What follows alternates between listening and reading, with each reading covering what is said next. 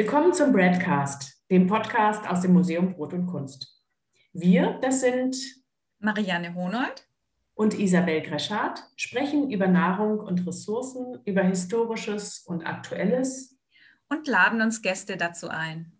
Heute geht es um Brot und Tod. Das reimt sich nicht nur, es gibt tatsächlich viele spannende kulturell geprägte Zusammenhänge zwischen Brot und Tod.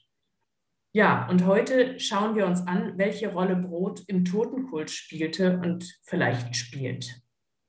Zunächst mal bedeutet Brot Leben. Das ist für jeden unmittelbar einsichtig, zumindest wenn man Brot als Inbegriff von Essen versteht.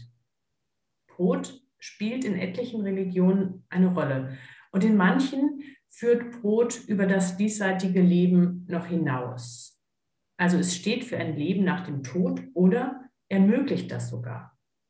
Mit diesem Zusammenhang beschäftigen wir uns heute und sprechen darüber auch mit Pfarrerin Bärbel Bartelmess aus Ulm und mit Gerold Eppler vom Museum für Sepulkralkultur in Kassel.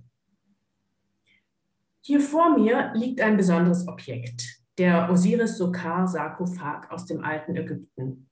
Er ist über 2500 Jahre alt und etwa 50 Zentimeter lang und sieht aus wie eine winzige Mumie. Das ist ein Holzgefäß, in dem etwas Körperförmiges liegt, in Tücher gewickelt. Am Kopfende ist eine sehr fein gestaltete Wachsmaske zu sehen, die den Totengott Sokar darstellt.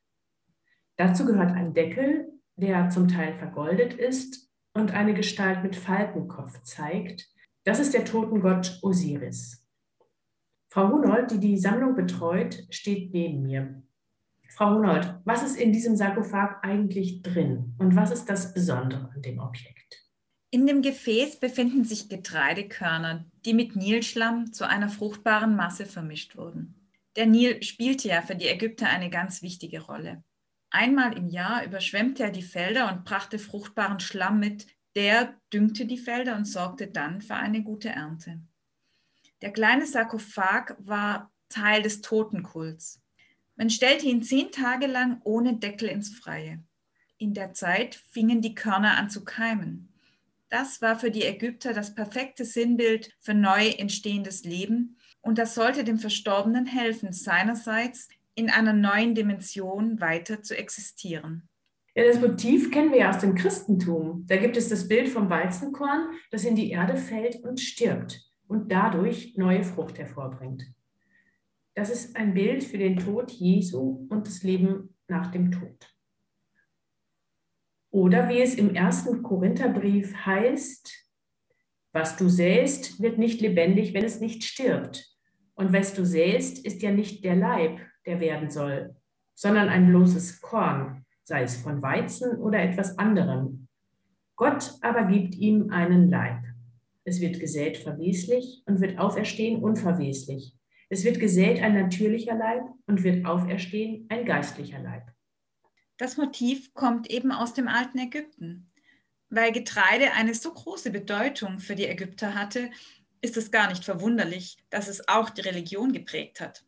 Dass das Korn nährt und lebendig erhält, war ja eine selbstverständliche Alltagserfahrung.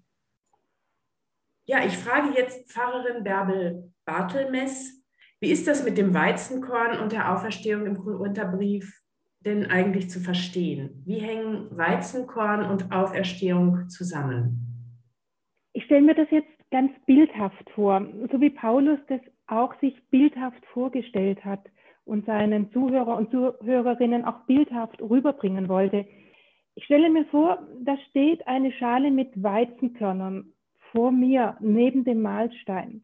Die Weizenkörner, die habe ich mühsam gesammelt und sie liegen jetzt bereit zum Mahlen. Und dann wird aus dem Mehl schlussendlich Brot. Es wird Brot, das meinen Hunger stillt. Aber einmal und das war's dann. Ich schaue also zur Schale und weiß, wenn ich jetzt einen Teil davon nehme und wieder der Erde übergebe, bildlich gesprochen in den Tod versenke, dann besteht eine Chance, dass darauf im neuen Jahr, im neuen Vegetationszyklus neue Ähren mit neuen Weizenkörnern wachsen. Und dieses ist ein, eine Verlusterfahrung. Das ist schmerzlich. Es fällt mir schwer, etwas herzugeben, loszulassen, einfach nur auf Hoffnung hin, dass da wieder neues Leben wächst. Im Prozess von Aussehen und Ernten zeigt die Erfahrung, dass das nötig ist, dass das sinnvoll ist und dass das auch richtig ist. Das hat sich bewahrheitet. Bei der Auferstehung gibt es noch keine solchen Erfahrungswerte. Die Auferstehung steht noch aus. Ähm, wir alle sind seit Paulus immer noch Wartende und Hoffende. Ja, vielen Dank. Sie haben gerade von Verlusterfahrung gesprochen. Und wenn ich jetzt zum Brot zurückkomme, frage ich mich, beziehungsweise Sie, Frau Bartelmess, beim letzten Mal reicht Jesus seinen Jüngern Brot und Wein. Ist das als vorgezogener Leichenschmaus zu verstehen? Haben die Jünger damit Anteil an seinem Tod? Wie sehen Sie das? Also ich denke schon, dass das Abendmahl etwas mit Leichenschmaus zu tun hat. Wir belassen es einfach mal bei diesem Wort Leichenschmaus. Insofern als das Abendmahl eben ein Abschiedsmahl ist. Ein Mahl, ein Essen, das an einer Schwelle steht, eine Schwelle kennzeichnet. Jesus ruft am Vorabend seines Todes, der Gründonnerstag genannt wird, seine Jünger und Jüngerinnen noch einmal zusammen. Sie feiern das jüdische Pessachfest. Dieses jüdische Pessachfest dient der Erinnerung an den Auszug des Volkes Israels aus Ägypten. Es dient der Erinnerung, dass Gott mit seinem Volk ist, wie er es schon Abraham und dann auch Mose versprochen hat. Und so werden dann bei diesem Fest, bei dieser Pessachfeier nach alter Väter Sitte Brot und Wein, aber auch noch andere symbolische Speisen gereicht. Aber aus dem Fest der Erinnerung wird ein Fest, das in die Zukunft weist.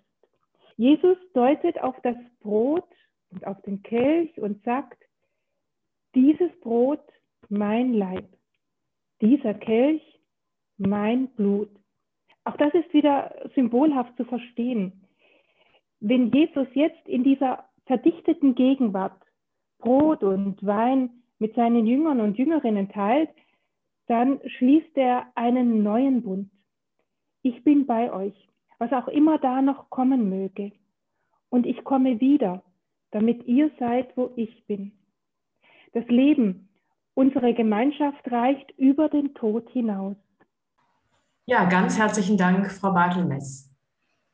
Dieses Brot, mein Leib, das sind die Abendmahlsworte. Das heißt, das Brot ist hier ein Erinnerungsbild aber die Frage ist ja, warum eignet es sich eigentlich so gut dafür?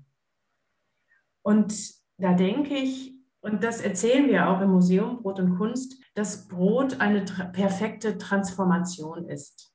Also Getreide wird mit Hilfe von Wasser, Feuer und Luft, Hefe nämlich kommt aus der Luft, zu etwas ganz anderem. Dem Brot sieht man nicht an, man fühlt es nicht, man schmeckt es auch nicht, dass es aus Körnern gemacht ist.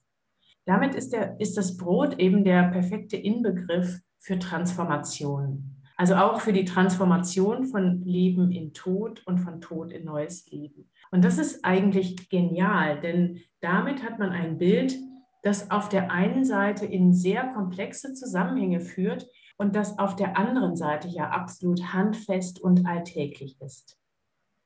Wir haben in der Sammlung noch ein anderes Objekt, das diese Zusammenhänge reflektiert und Brot an der Schwelle zwischen Leben und Tod zeigt. In einem sehr einfachen und zugänglichen Bild. Das ist nämlich der Brotkopf von dem Kasseler Künstler Harry Kramer. Ja, genau. Und das ist ein Brot in Form eines Kopfes. Also ist es in, in einer Form äh, gebacken worden, die vom Kopf des Künstlers abgenommen wurde. Also Harry Kramers Kopf als Brot.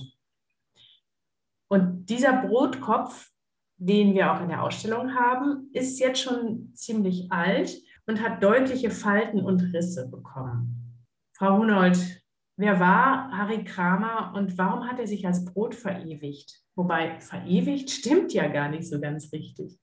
Ja, das ist genau der Punkt. Die Köpfe wichtiger Persönlichkeiten werden normalerweise aus Bronze oder Marmor hergestellt und behaupten schon allein durch ihr Material, hier ist ein, eine besonders bedeutende Figur abgebildet, an die die, die Skulptur für alle Zeiten erinnern soll. Der Brotkopf ist aber aus einem vergänglichen Stoff. Ich kann ihn aufessen, dann hält mich das Brot lebendig, ist am Ende aber weg. Oder ich möchte die Skulptur lebendig erhalten, dann altert sie aber, wird rissig und bricht schließlich auseinander. Das Brot ist mit Leben verbunden, aber das Leben vergeht. Kramer war der Meinung, wenn Kunst lebendig ist, dann muss sie auch alt werden können und sterben. Harry Kramer hat einen ganzen Werkkomplex dem Thema Kunst als Backwerk gewidmet. Dabei entstanden auch mehrere lebensgroße Brote, die 1979 von dem Rocksänger Udo Lindenberg abgeformt waren. Bei einer Tournee zerteilte Udo Lindenberg die Brotfiguren und warf Stücke davon ins Fanpublikum. Das war natürlich ein Skandal, denn die Szene erinnerte an eine außer Kontrolle geratene Abendmahlsfeier. Es gab viele empörte kirchennahe Stimmen. Ja, die Lindenberg-Szene ist eher eine Performance und damit natürlich auch vergänglich. Wir haben im Museum allerdings noch die Backform für den Brotkopf. Wir können jederzeit neue Brotköpfe backen. Die auch wiederum vergänglich sind, also eine Art Memento Mori. Die Frage nach der Vergänglichkeit nicht nur der eigenen Person, sondern vor allem des künstlerischen Werks treibt ja fast alle Künstler und Künstlerinnen um. Wenn man selber stirbt, soll wenigstens das Werk unsterblich sein. Harry Kramer hat sich in besonderer Weise mit Vergänglichkeit auseinandergesetzt. Und er hatte die Idee, eine Künstlernekropole anzulegen, also einen Künstlerfriedhof, auf dem Dokumenta Künstler und Künstlerinnen bestattet sein sollen. Das heißt, jeder Künstler oder Künstlerin, die sich für diesen Ort entscheidet, kann sich sein Grabmal noch zu Lebzeiten selbst gestalten. Dieser Friedhof wurde 1992 tatsächlich angelegt und ist ein öffentlich zugänglicher Park, also auch ein Skulpturenpark. Harry Kramers Asche wurde hier verstreut. Von ihm gibt es also kein Grabmal. Herr Eppler, Sie arbeiten im Museum für Sepulkralkultur und ich frage Sie jetzt, warum war dieser Friedhof so wichtig für Harry Kramer? Und wo steht das Projekt denn jetzt, fast 30 Jahre später? Im Museum für Sepulkralkultur versuchen wir, die Brüche und Kontinuitäten im Umgang mit den Themen Tod, Sterben, Bestatten, Trauern und Gedenken zu veranschaulichen. Und äh, dazu stellen wir insbesondere eben Alltagsgegenstände aus, die in diesem Zusammenhang verwendet wurden oder die bei zeitgenössischem Design eventuell verwendet werden könnten. Und äh, wir äh, veranschaulichen diese Thematik natürlich auch anhand von Kunstwerken. Ja, das ist ein sehr, sehr spannendes Museum, das natürlich auch jeden angeht. Und Sie betreuen den Künstlerfriedhof, äh, wenn man so will, äh, den Harry Kramer vor etwa 30 Jahren initiiert hat. Ja, man könnte ja denken, dass Harry Kramer die, den Bereich der Bestattungskultur revolutionieren wollte. Das war aber nicht sein vordergründiges Anliegen. Ihm ging es äh, darum, dass, äh, dass die Kunst, insbesondere auch die Bildhauerei, die Möglichkeit hat, wieder autonome Werke zu schaffen. Er sah nämlich in äh, Ende der 70er, Anfang der 80er Jahre äh, die Gefahr, dass die Kunst ihre Autonomie verlieren könnte. Und in dem Zusammenhang kam er auf die Idee, einen Friedhof einzurichten, bei dem die Künstler ihr eigener Mäzen, ihr eigener Auftraggeber sind, ja, ohne dass man auf irgendwelche äh, Gegebenheiten im, im äh, innerstädtischen Raum Rücksicht nehmen muss. Also im Augenblick haben wir neun Grabzeichen in der Künstlernekropole. Im Augenblick, und das ist eben die gute Nachricht, sind wir dabei, äh, stehen wir in Verhandlungen mit äh, Künstlern, die neue Grabzeichen errichten wollen. Und äh, das äh, ist äh, Gernot Minke ein mhm. Architekt, der äh, sich insbesondere mit ökologischem Bauen beschäftigt hat und mhm. der eine, äh, eine begehbare Plastik schuf für die letzte Dokumenta.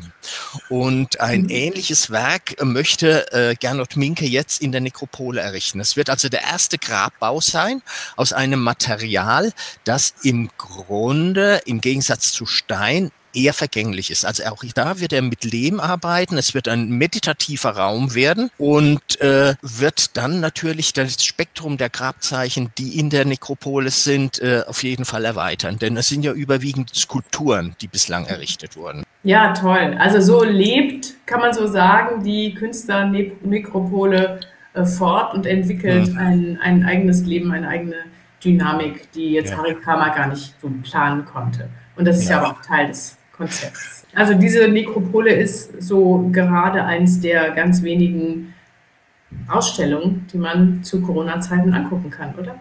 Natürlich, ganz genau. Das ist eben der, der Vorteil von Kunst im öffentlichen Raum, sprich im Naherholungsgebiet. Und wir äh, waren jetzt bei der Besichtigung der Standorte für die neuen Grabzeichen in der Nekropole gewesen und man äh, sieht natürlich, dass dieses Areal immer stärker frequentiert wird. Okay, super. Ganz herzlichen Dank, Herr Eppler. Bitte, gern geschehen. So, wir haben jetzt einen ziemlich weiten Bogen geschlagen vom Getreide im Totenkult des alten Ägypten über Brot im Christentum bis hin zum Künstler Harry Kramer, der an christliches Gedankengut natürlich anknüpft. In allen diesen Zusammenhängen sind Getreide und Brot ganz wichtig, weil sie uns hinüberführen in eine andere Dimension und die Transformation sichtbar machen vom Leben zum Tod und hin zu neuem Leben. Das war's für heute aus dem Museum Brot und Kunst. Und wenn es euch gefallen hat, dann abonniert doch unseren Broadcast und erzählt euren Freundinnen und Freunden davon. Und gerne könnt ihr uns auch Fragen oder Themenvorschläge schicken per E-Mail unter info@museumbrotundkunst.de. Ich sage bis zum nächsten Mal und tschüss.